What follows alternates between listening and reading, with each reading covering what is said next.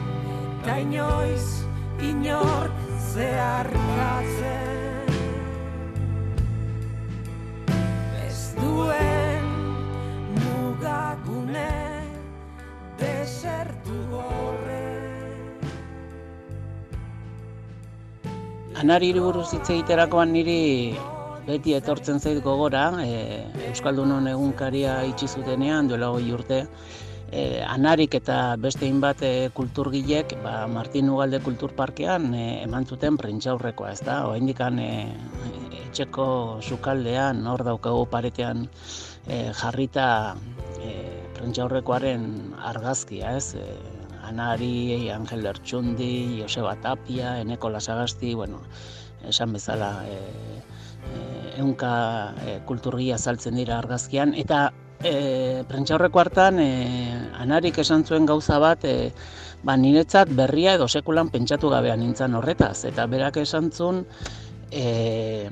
beraiek egunkaria irakurtzen zuten bezala, egunkariak nolabait euskal sortzaileak irakurtzen asmatu zuela, ez? Eta nik sekulako aitortza bezala, ez?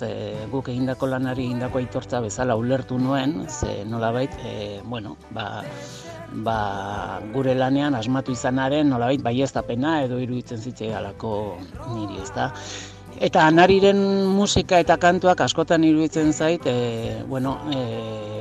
Anarik asmatzen duela gu irakurtzen, ezta? Eta bere letretan gutako asko identifikatuta sentitzen garela, bertan esaten dituenekin edo ikutzen dula barrualdean daukagun zea hori edo inoiz pentsatu edo sentitu dugun zerbait islatuta ikusten dugu bere letretan, ez? Eta iruditzen zai horretan datza ere bere arrakastaren gakoetako bat, ez?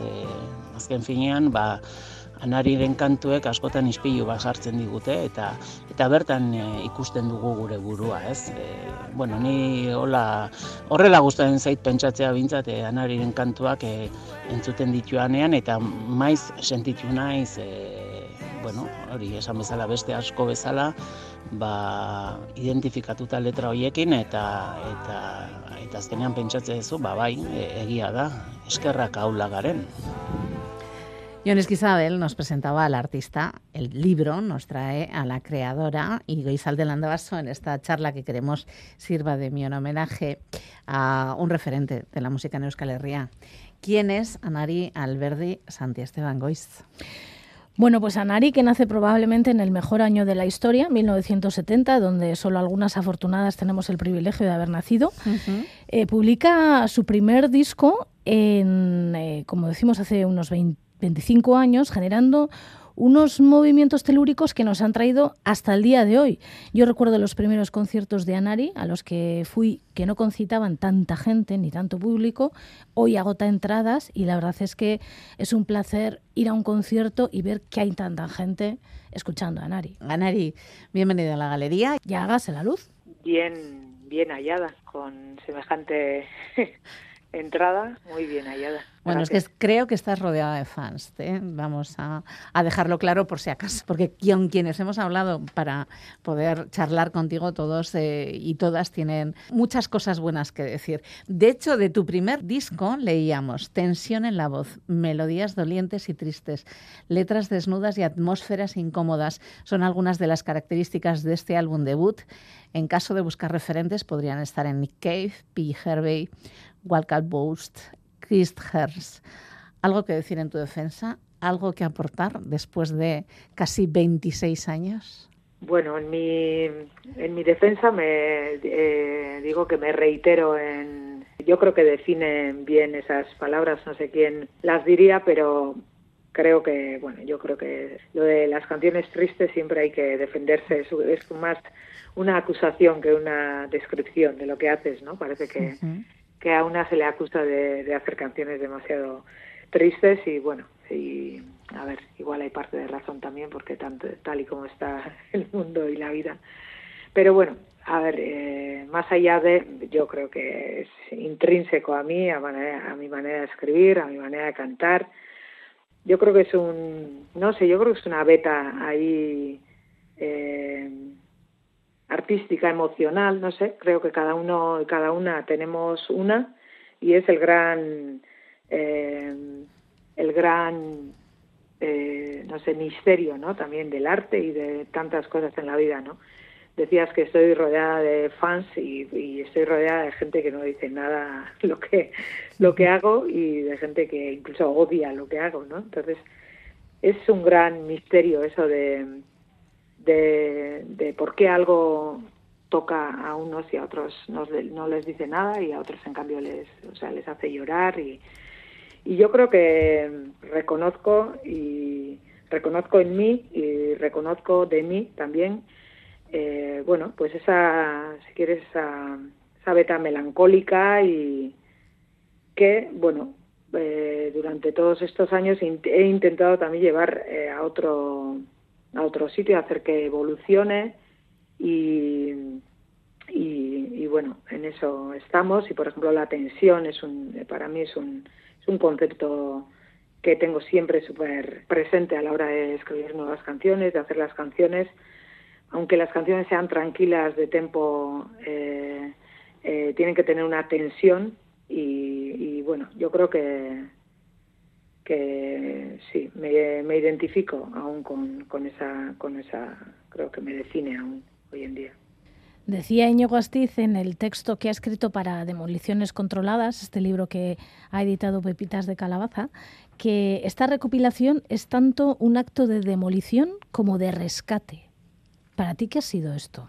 Por un lado, de recopilación y no soy nada nostálgica con mi trabajo, con mi obra, o sea, no soy, en la vida tampoco soy nostálgica y la verdad es que si por mí fuera, no sé si esto hubiese surgido de mí, por lo menos, ¿no? Entonces, bueno, me proponen hacer un poco esto, la editorial Pepitas de Calabaza me propone hacer esto y bueno, pues me parece un regalo y bueno, ¿por qué no hacerlo, no? Entonces, por un lado ha sido una recopilación también de textos también o canciones que había escrito también para otras personas y también de recopilación de todo lo que he escrito y un poco también una restauración de las palabras que demolición, no sé, pero restauración en el sentido de volver a hacer las paces, ¿no?, con restauración en ese sentido. No sé si se entiende bien, pero de, por un lado, bueno, enfrentarme, si quieres, a los textos escritos hace tantos años y, por otro lado, traducirlos, que al final, ahí diría, o sea, bueno, volver a escribirlos desde ahora, aun ciñéndome, por supuesto, a lo que escribí entonces. Para mí la restauración es volver a hacer las paces, diría, con esos textos, sobre todo con los más antiguos, ¿no? Porque si hay algo que es obsoleto en las canciones son las letras, ¿no? Una melodía nunca muere, a mí por lo menos. No me ha pasado no querer tocar una canción por la melodía que tiene tanto, y sí, en cambio, pues bueno, un poco por la distancia ya de esas letras o hacia esas letras que has escrito hace un montón de años, ¿no? Entonces todo eso es este libro para mí. Parece como una reflexión entre crítica, mirada atrás con amor, sin nostalgia, y eliges a Íñigo Astiz, que ha resultado el maricondo de las canciones, ¿no? Para mirar, ordenar, organizar y ponerlas un poco en orden. ¿Por qué has elegido a Íñigo para ordenar, para limpiar? Sí. ¿Qué es lo que te ha aportado él? De amor, y justo cuando le escribí a Íñigo Astiz, le dije, necesito que... Bueno, no, estuve hablando con él primero. Coincidí en un concierto y le dije, necesito a alguien que quiera más que yo mis canciones antiguas, porque yo tengo muy mala relación con ellas. Entonces este proyecto me pone sí o sí a trabajar con ellas, a traducirlas, etcétera. Entonces necesito a alguien que las quiera más que yo, ¿no? Justo esas fueron las palabras que le dije, ¿no? Y luego el orden, pues traía, o sea, tenía lo suyo. Yo no quería que el orden fuera cronológico, por la sencilla razón de que yo creo que aunque a las primeras se les pone esos valores de que se le adjudican a la juventud, de que son frescas y son directas y son viscerales y no sé qué, fue muy bien, pero bueno, yo considero que en mi medida esto es un aprendizaje y creo que, no sé, me identifico, no sé si son mejores, pero me identifico muchísimo más con las letras, con las últimas letras que he escrito, ¿no? Si quieres, los últimos 10 años, 2 discos, ¿no? Entonces, para mí, si alguien abre un libro, por ejemplo, en la lógica de la literatura, se supone que son muy importantes las primeras páginas, ¿no? Y siguiendo a eso, me costaba mucho que las primeras páginas del libro fueran unas letras para mí, ¿no?, súper imperfectas, como muy postadolescentes, no sé qué. Entonces, sí, quería huir de eso y entonces decía, ¿y qué orden, no? ¿Cómo las ordeno? Podría ser por animales, por elementos... si quieres, meteorológicos, por 1000 temas que son recurrentes en mí. Y entonces le pedí que hiciera esto. De hecho, esto es lo que le pedía a Íñigo Astiz. Y bueno, él le dio unas vueltas y al final me dijo, es que tiene que ser disco por disco, tiene que ser, porque en los discos hay canciones interrelacionadas entre ellas, textualmente. Entonces, si de repente pones una en la página 12 y la otra en la página 90, pues que es raro. Por un lado se repite y se pierde el hilo, tiene que ser. Y bueno, y al final pues ya está, acepté y dije, como yo no lo voy a leer, pues ya me da igual. ¿No lo has leído? Sí, pero no, yo no, ni escucho los discos, ni leo los libros, ni no. No. Ya eso, hecho está ya. Anari, tú siempre has defendido y reivindicado que la canción es otro artefacto literario, que no es un poema, que no es una canción, que es otra cosa. Pero es curioso porque en este libro, tanto Bernardo Atxaga y el editor de Pepitas de Calabaza, que son quienes han escrito los prólogos y quienes han escrito las contraportadas, utilizan la palabra poema. Pero Íñigo Astiz utiliza la palabra texto. ¿Tú qué utilizas? ¿Sigues reivindicando el artefacto literario, cultural, musical? No, yo digo la canción. O sea, canción. Está claro. A ver, yo no voy a decir no le voy a contradecir a Atxaga, pues con Atxaga ya he hablado también de eso, que para mí la canción es... bueno, yo ya estoy hablando que tengo una tesis ya, yo creo, sobre esto. También los editores de Pepitas, cuando les mandé las traducciones y... Dijo, joder, pensábamos que era un libro de canciones, es que aquí hay poemas, ¿no? Entonces digo, bueno, a ver, es como ver el mar o agua salada, no sé, es como, bueno, es lo mismo, pero le llamas distinto y desde dónde lo miras.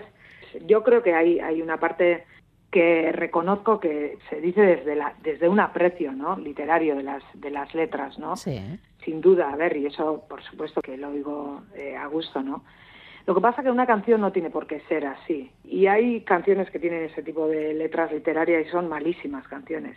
Entonces yo siempre digo que para mí la canción tiene su código, ¿no? Y la canción tiene otra lógica y tiene otra intralógica. Y entonces, bueno, está bien, bueno, pues como he dicho, sé que está hecho con aprecio y lo digo a gusto, decir, tus canciones son poemas. No busco que mis canciones sean poemas. Quizás a principio de mi carrera sí buscaba más eso y de hecho pues bueno, pues ahora las veo, las escucho y no, bueno, pues vale, pues muy bien, está igual muy bien la letra, pero para mí no es tan buena canción, ¿no? Lo que le pido a una canción no está ahora ahí, ¿no?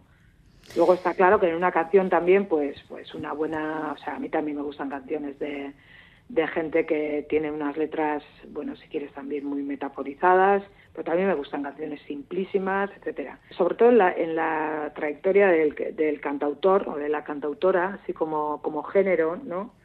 Yo creo que ha cogido mucho peso y yo creo que en Euskal Herria un peso muy potente, ¿no? Porque venimos de Mikel Laboa cantando a Sarrinandia, a Lizardi, a Atxaga, no sé quién, sí. Luego está Rupert con Hautsi Danfora, que para nosotros es una gran influencia. De ahí venimos, pero a mí me gusta muchísimo ahora ver que están haciendo canciones ahora, no necesitan tampoco eso, porque tampoco necesita. Porque una canción no necesita, ¿no? Ese sello literario, ¿no? Yo creo que hay un gran ejemplo del que se habla poquísimo y yo creo que uno de los grandes letristas, si no de los más grandes, es Xavier Montoya para mí en la música en euskera, ¿no? Uh-huh. Y Xavier Montoya, tanto en MA como en su carrera en solitario, está guay como separa el rollo de las letras de lo que es literariamente, si quieres, sus novelas, su poesía. Y hay elementos que comparte, pero bueno, también tiene canciones como muy simples que... Entonces, bueno, pues es un equilibrio. Pero luego es curioso que yo soy también profesora de literatura, uh-huh, de literatura castellana, y las primeras manifestaciones literarias que se estudian son canciones. Son canciones.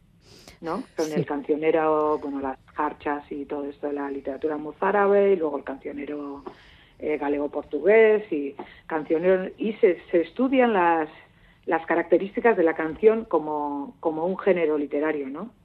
Pero no se dice que son poemas, por eso se explica, pues se habla de la rima, del estribillo, por ejemplo, de la repetición. Ahí se dan una clase de características de la canción, ¿no? Y la canción existe en la historia de la literatura como canción, ¿no? Uh-huh. Y no como entonces la verdad es que, bueno, esto es estás convenciéndonos, nos estamos mirando como sí, claro. Bueno, y además entonces a ver, yo creo que ya estoy cerca de hacer una tesis de sí, eso, sí, de sobre esto, responder a esta pregunta, ¿no? Que si Dylan y él y sí tengo claro es que seguramente la academia se rasgaría las vestiduras con lo de Dylan, pero al revés no. Creo que a un músico no le da tanto el que le den el Nobel de no sé qué, como parece que le quita a la academia, ¿no? Y uh-huh, tipo, eso no es poesía y eso no es literatura, ¿no? Bueno, ¿y cuántas letras se han quedado en tus cuadernos que podrían haber formado parte de un poemario y que jamás llegarían a ser canción? bueno, letras que a su vez crean palabras, que crean frases y, por ejemplo, que ahora mismo pues han hecho una novela, por ejemplo, ¿no? Han desbocado eso en una narración, ¿no? Por ejemplo, ¿no? Ahí hay cosas escritas.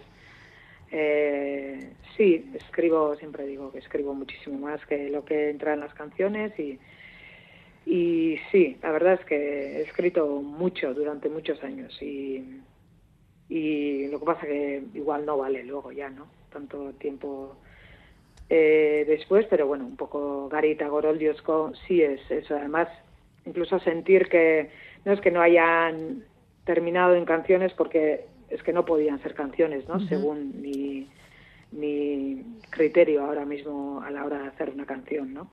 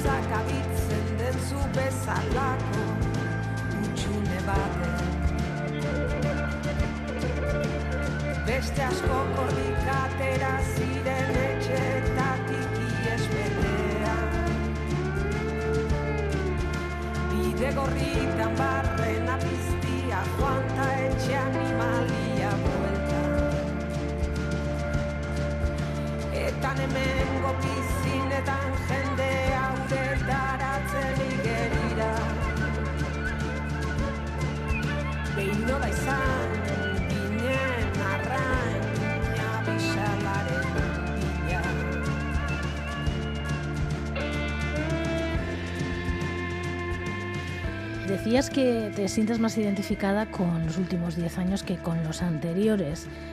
Tú te pones delante del ordenador o de un papel con un bolígrafo y te pones a seleccionar las canciones que vas a meter en este libro, las tienes que traducir. ¿Cuántas veces has sentido la tentación de cambiar la letra y cuántas has caído en la tentación? Bueno, yo, de hecho, había ya un problema anterior y era que hay canciones en las que canto de una manera y están escritas de otra. Entonces partimos ya de ahí, de que incluso la de euskera no es fiel a la canción cantada, si quieres, ¿no? Que para mí también no tiene por qué ser, ¿no? Porque hay una manera de escribirlo, quizás, y se puede cantar de otra manera, o si quieres la oralidad te pide cantarlo de otra manera, de hacer menos sílabas o de cambiar el orden del verbo, de lo que sea, y escrito tiene que ir de una manera y cantado de otra manera. Es en el mejor de los casos. En el peor de los casos, el librillo ya estaba enviado a imprenta y yo estaba grabando aún y aún grababa con el bolígrafo en la mano, ¿no? Y cambiando las letras, de manera que ya en euskera hay unos desajustes, digamos, de este tipo que a mí, no, la verdad es que no me importa nada, no les doy nada de importancia, ¿no? Y lo que dices tú, Goizalde, sí que, bueno, a la hora de traducir las canciones, sí que hubo un intento y Íñigo Astiz me hizo como unas propuestas y un poco creo que no de esto no entiendo nada de traducción, pero Íñigo Astiz me decía, por ejemplo, que era importante el efecto espejo de los dos textos, que tengan la misma estructura, etcétera. Entonces empezamos un poco a traducir así, pero forzaba un poco en el castellano, ¿no? Entonces, no, para mí no tiene sentido. E incluso luego había otro factor, y es que creo que cuando traducimos al castellano tenemos cambiamos el tono. Creo que elevamos un poco el tono el tono literario, si quieres, o el tono del lenguaje, ¿no? De la expresión, ¿no? Me pillé a mí misma en ese error, y entonces eso fue quizás lo más importante, que tuvieran el mismo tono, la misma manera de decir, ¿no? Por ejemplo, Badagaraia o Aspaldi que no escribe a tiempo A, ¿no? Sino hace tiempo que, o etcétera, ¿no? Por ejemplo, para poner un ejemplo. Y a partir de ahí también, pues, a ver, si había algo como muy así, pues he caído en la tentación, o bueno, sí, he dicho, a ver, pone esto, pero en realidad quería decir esto, ¿no? Claro, es que además la consulta la tienes que hacer contigo misma, ¿no? Claro, a ver, y esto igual, claro, a ver, si tradujera a otra persona, a otra cantante, a otra poeta, por supuesto no me tomaría estas licencias, pero con los míos, pues sí. Con mis canciones y mis textos, por supuesto, ¿no? Yo luego siempre he sido y soy súper autodidacta, ¿no? En todo, o sea, a la hora de aprender a tocar la guitarra, la batería, la no sé qué. Entonces, bueno, quizás peco muchas veces de no sé, entrar como de lado así y luego darme cuenta de, esto es así, ya, joder, pues, bueno, pero yo creo que es mi carácter también, pero entonces... Aquí se diría que, pues sí, me he saltado unas reglas que seguramente son insaltables. De todos modos, tengo es mi música, son mis reglas, ¿no? Es mi casa, ¿no? Sí, eso es, pero bueno, tengo también mi eso de seguridad y se las di a la gran traductora Asun Garicano para que la supervisara. Entonces le dije, quizás tú seguramente lo harías muchísimo mejor y de otra manera, esta es la manera que quiero hacer, entonces, bueno, quisiera que la supervisaras y si vieras algo que realmente te llama la atención, pues me digas. Y bueno, me hizo unas pocas notas, pero muy, muy pertinentes, y entonces está su supervisión también. Entonces, algunos pequeños aciertos seguramente son de Asun y los grandes errores míos y los asumo. Cada lengua tiene su musicalidad. La traductora usaría los mismos acordes, los mismos arreglos para la traducción, o los sonidos distintos inspiran acordes distintos. Sin duda, yo creo que es y traducir. La palabra traducir, dentro del verbo traducir hay un montón de palabras más, un montón de acciones más. Traducir es buscar la palabra, pero por ejemplo, la palabra traducida, pero entre las posibilidades que te da elegir una, y de una a otra va un abismo, ¿no? Sí. Traducir es cambiar el orden, volver a decir de otra manera. Es súper interesante, ¿no? Ahora estoy también un poco por encima, he empezado a traducir Garita Goroldiosco también, y también es, cada lengua está unida a una tradición literaria, ¿no? Hay palabras que en castellano te llevan a una tradición y en euskera te llevan a otra tradición, ¿no? Y es súper interesante y es precioso, la verdad es que me está encantando, o sea, me lo estoy pasando súper bien. Pasé bien traduciendo eso una vez que hice las paces con las canciones antiguas y ahora lo estoy pasando súper bien también y esto está mal visto, decir que estás haciendo algo que estás disfrutando artístico y que te lo estás pasando bien. Siempre hay que decir que estoy sufriendo. Que sufres muchísimo, ¿no? Sí, es doliente creo todo. Creo que más credibilidad, pero bueno, yo la verdad es que... Que no, hombre, que llega con las canciones tristes ya teníamos, o sea, ya son los mejores que disfrutes. Claro, de hecho yo me defino una persona muy alegre que escribe canciones muy tristes. Y quizás ahí está el exorcismo y luego ya... Y luego ya disfrutar de la vida. Luego ya... Eres disfrutona. Sí, soy, sí, cada vez más. Bueno, para terminar, nos gustaría que escucharas las preguntas de 3 auténticas fans de tu música, y las 3 nos las han enviado para ti. Empezamos con Amaia. Behin irakurri nuen, diska grabatzen zenuen momentuan, ez zenuela musikarik entzuten nolabait besteen eraginik ez izateko. Letrakin ez da berdina gertatzen, imaginatzen dut. Baina niri gustatuko litzaidake jakitea zeintzuk diren zure iturriak. Letrak egiterako orduan. Eskerrik asko, Amaia, galderagatik. Pues imagina mal, Amaia, porque con las letras también me aíslo, ¿no? Estoy leyendo, o sea, leo muchísimo, cosas muy distintas también de, o sea, quiero decir, desde antropología hasta literatura, hasta no sé, yo creo que una no sabe, yo desde luego no he tenido siempre tan claro, a ver, está claro que las influencias están ahí, ¿no? Yo siempre digo cuando hablamos, o sea, no nadie, no sé quién decía, ¿no? Que un artista nunca es una isla, ¿no? Siempre vienes de...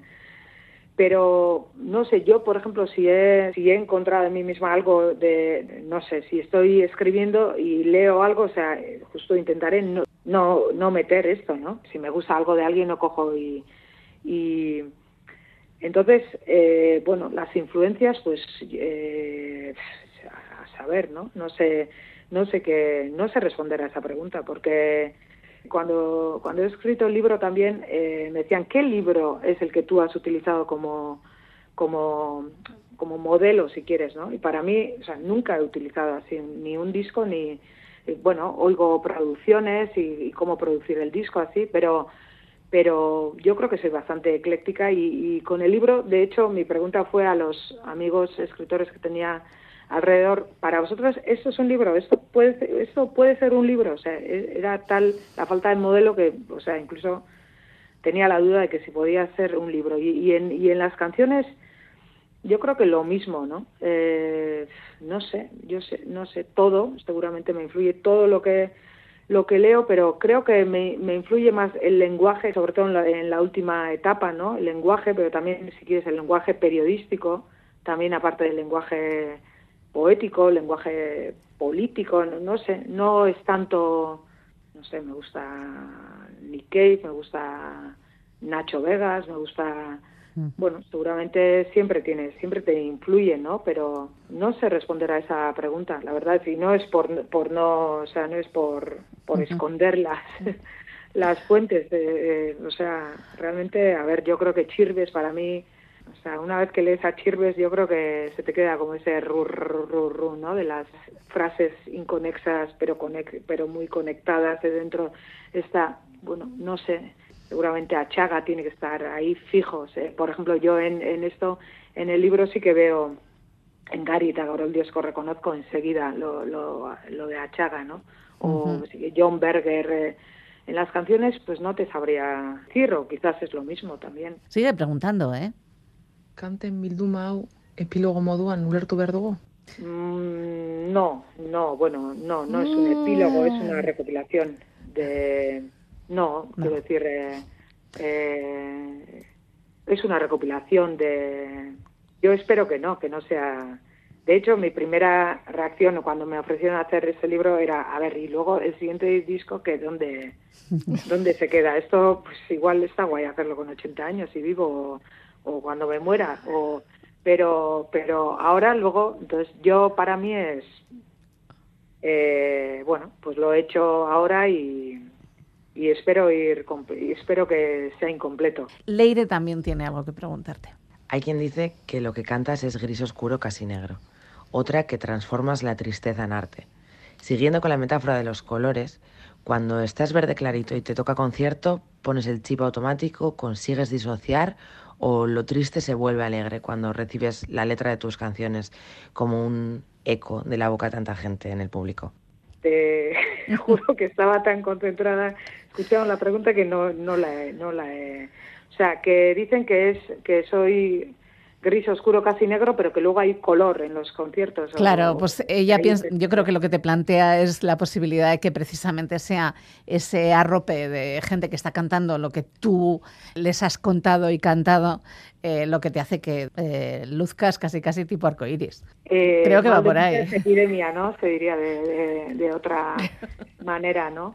Yo creo que las canciones parten desde la tristeza, pero quisiera pensar, porque es una cosa en la que trabajo mucho, quisiera pensar que parten desde la tristeza y van hasta otro sitio, ¿no? Si quieres, a veces rabia, otras veces análisis, hasta otros sitios, ¿no? Uh-huh. Y creo que, como bien dice Leire, nuestros conciertos no diría que son unos conciertos tristes, sino que son unos conciertos bastante como cabreados, no sé cómo decir, ¿no? Intensitos. Son intensos, la gente grita y la gente grita. Yo creo que es una de las evoluciones, ¿no? Un poco de imagínate, de cantar Estatuari Gerra a Eskerrak Aulagaren o Biot, Zarrotzetatik Erbesteratuak, no sé qué, ¿no? Entonces, es como Bueno, a ver, es súper... Diría ahora mismo, creo que hay un intimismo político también, ¿no? Tal y como se analizan hoy en día y nos ha enseñado el feminismo a analizar también, ¿no? Sí. Que cuando le ocurre a todas ya es político, ¿no? No es solo tuyo. Para mí hay una canción que me ha enseñado esto, ¿no? Y es Amua. Para mí la canción más dura de escribir, que la escribí muy sola, o sea, más sola no se puede escribir que lo que... es el tema de la no maternidad en un momento, y ahora, o sea, la canto y la escucho, es súper colectiva la canción, ¿no? Para mí esa canción me ha dado, o sea, ahora me siento súper acompañada en esa canción y la escribí súper sola. Entonces yo creo que tiene que ver con eso, diría que en los conciertos ocurre eso y es a lo que se refiere Leire.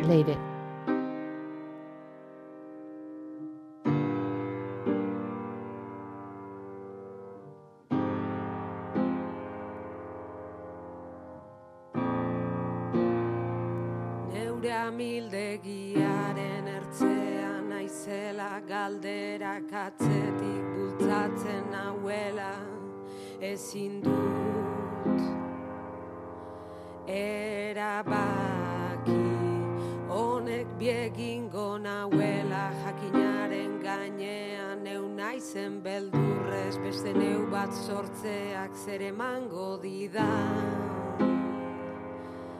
Eta zerken du, baina galderak berak erdi batzen gai, eta eman ezkero, amu baten kenduta erdutan aukan.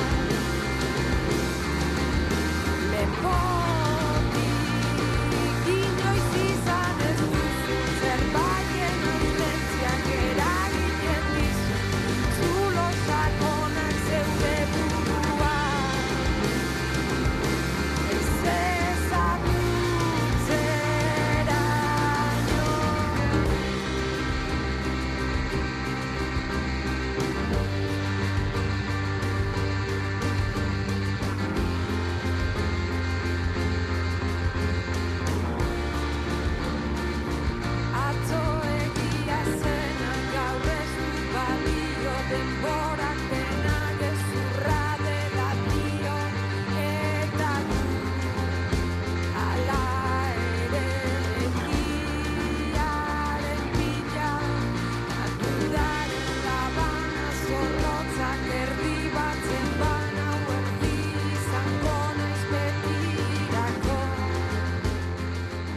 Letrek iruditik asko daukatenez, noizko Anariren letren album ilustratu bat.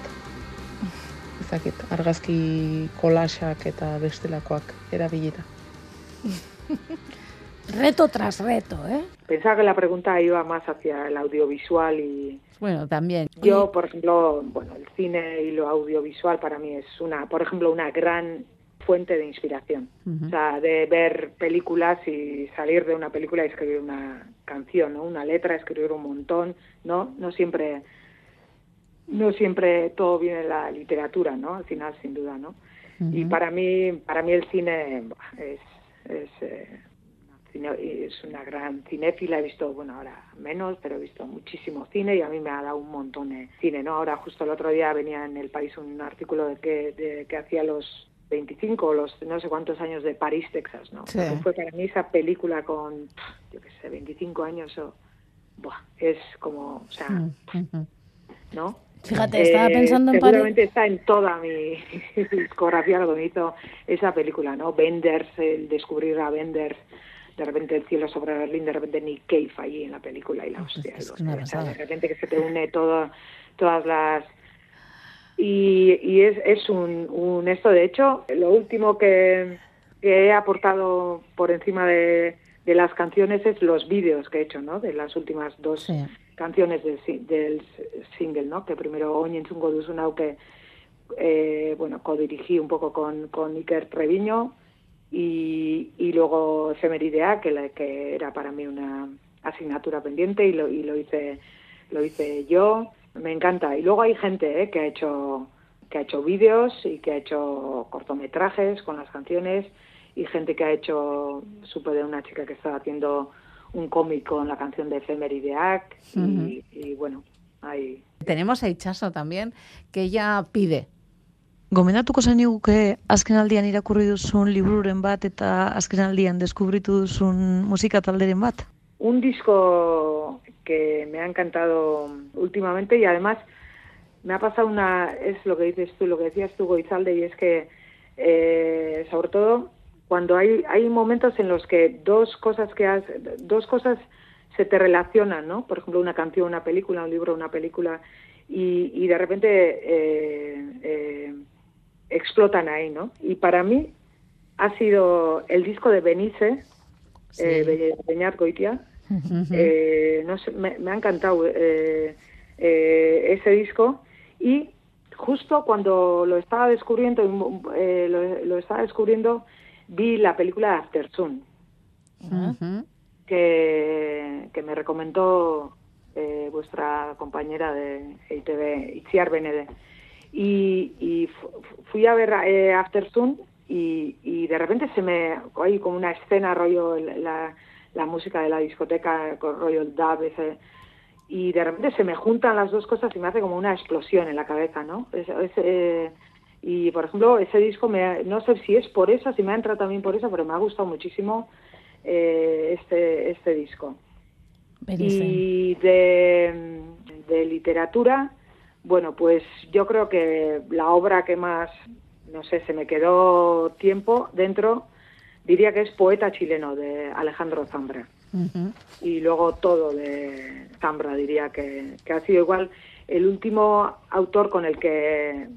Me ha pasado, pues, eso que te pasa con 25 años cuando descubres a Paul Auster y lees todo de Paul Auster, o ves todo de Wenders. Con Alejandro Zambra me ha pasado esto, la verdad.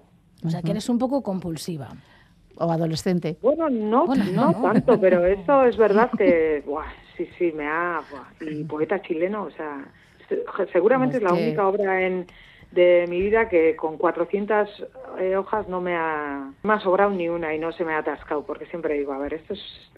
y es un novelón. Y bueno, y sobre todo para mí siempre creo que en el arte es la manera de contar en todas las disciplinas, diría, ¿no? O sea, tienes a, ¿no? A ver, bueno, Cortázar, que puede hablar de cómo preparar el café, y es increíble, ¿no? Entonces aquí también, y por ejemplo Aftersun también, la película, cómo contar la potencia narrativa de la desfragmentación, o sea, me ha encantado. O sea que para Itxaso, bonus track, la película, diría Aftersun, luego Benice y Benice, bueno, euskaldun bat esateagatik baita, eta Zambra. Alejandro Zambra. Poeta chileno es el nombre de la... de la novela. De hecho, en Poeta chileno Zambra está guay porque se ríe de eso, ¿no? de que quién íbamos a hacer después de Nicanor Parra, ¿no? Sí. Y luego de repente fueron, fue Bolaño, ¿no? Yeah. Y luego, entonces, ¿quién coño vamos a hacer después de Bolaño, ¿no? Los novelistas. Sí. Se ríe un poco de eso, de la literatura, de la historia de la literatura. Le dije a Arkaitz Cano, Arkaitz, tienes que escribir esto de la literatura en euskera. Y así, está guay, hablando de este libro con él. Y está guay de ser un poco... Nos pasa a nosotros, yo me reconozco en eso, ¿no? Ser los siguientes a la gran generación y nosotros... Bueno, y hay gente que piensa que sois otra gran generación, ¿eh? Bueno, de hecho, esa generación posterior que, pues eso, que está en vuestros conciertos, que está en tus conciertos y en los de alguna otra gente también más o menos coetánea tuya, que para ellos sois el referente de una generación. La otra generación la tienen un poco más perdida, ¿eh? Sí, pero bueno, a la historia siempre la escribirán los hombres y pasaron los hombres. Ah, bueno, eso está claro. Eso está casi claro. De momento. De momento. Pues mira, bien, hay un poeta chileno que también os recomiendo, no toda su poesía es maravillosa, pero se llama Oscar Hahn, es actual, quiero decir que existe todavía. Es una persona viva. Y no es tan mayor, y tiene un poema, no me acuerdo cómo se titula, pero es un poema a una chica que un día ve en el metro y se enamora perdidamente de ella y la pierde entre la gente. Uh-huh. Bueno, maravilloso. Te encanta. Bien, y no acosa, que eso está estupendo. Ah, no acosa, bien, no acosa. Esa parte, esa me parecía la parte interesante. Sí, sí. Eso es. Se mete las manos en el bolsillo y se va a casa. Eso es. Destrozado y destruido por el amor que ha perdido. En medio segundo. Vamos a agradecer tanto a Maya como a Leire, como a Jon Esquisabel, como a Itxaso, pues eso, ese ratito que han compartido. También al editor de Pepitas de Calabaza, que no hemos hablado de ello, pero... lo cierto es que a nosotras nos llegó esa historia porque él está emocionado con el libro. Sí que lo está, sí. Está completamente emocionado con el libro. Y bueno, y a ti por pasar este rato con nosotras. Pero Goizalde tiene algo que pedir. Sí, yo, claro, pues, leyendo el libro yo corrí a ver las canciones que había, ¿eh? Y no está. Está Efemérideak, ¿eh? Pero no está... La otra no está. ¿Cuál? Y Iparralde Koneska. Hombre, porque no la he escrito yo. Ya, pero bueno, es una versión... Bueno, ya lo que pretende es impelerte a que la grabes un día. Sí, algún día que te apetezca, sí porque pues tenemos una mala grabación de la canción. Sí, ya que vosotras tendréis... igual contactos, pues vais adelantando el con tema. Dylan, dices, ¿no? Con Dylan y todo esto. Vale.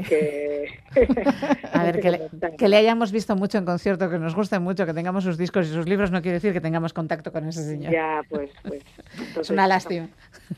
Sí, no es fácil, ¿eh? No es fácil, es que... grabar una canción de... Claro, supongo que pedirán mucho dinero por los derechos, ¿no? De autor. O podrías grabarla. Más que dinero, yo creo que es más la complicación. De con, yo qué sé, esto que era Emmy, no sé, pero alguna vez te he preguntado y bueno, yo desde luego, no hace falta.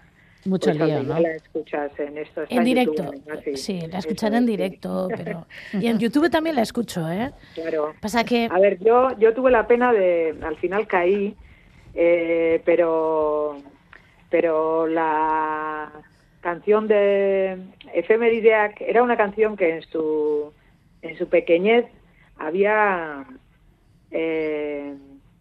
un poco desafiado la industria de la música, ¿no? Porque nunca la había grabado y hizo su camino, ¿no?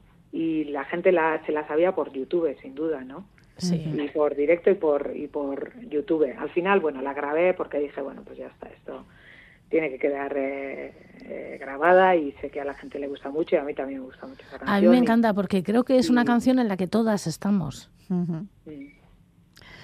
Y todos. Pues, sí, tiene un poco, se parece a la del metro, ¿no? Sí. Sí. Y eso es, sí. Entonces la de Dylan es una. Para mí un disco de versiones es una cosa que siempre me apetece un montón, ¿eh? O sea, de hecho haría igual una discografía de versiones porque me encanta hacer versiones y reescribirlas y Aquí también me tomo las licencias porque no la grabo y no la escribo, por supuesto. Claro. Y juegas, si la ¿no? entendiera euskera diría, perdón, yo exactamente... Bueno, con lo borde que es puede pasar cualquier cosa. Dylan te puede decir que es una maravilla o puede decirte bueno, pues que te manden a los infiernos. Sí, pero bueno, no creo que no corremos ningún riesgo. Ningún riesgo en ese sentido. Muchísimas gracias, Anari Benetan. A vosotras. Ha sido un auténtico placer charlar contigo y encontrarnos. Armar tal jaleo y convocar a tanta gente para la entrevista y realmente súper agradecida.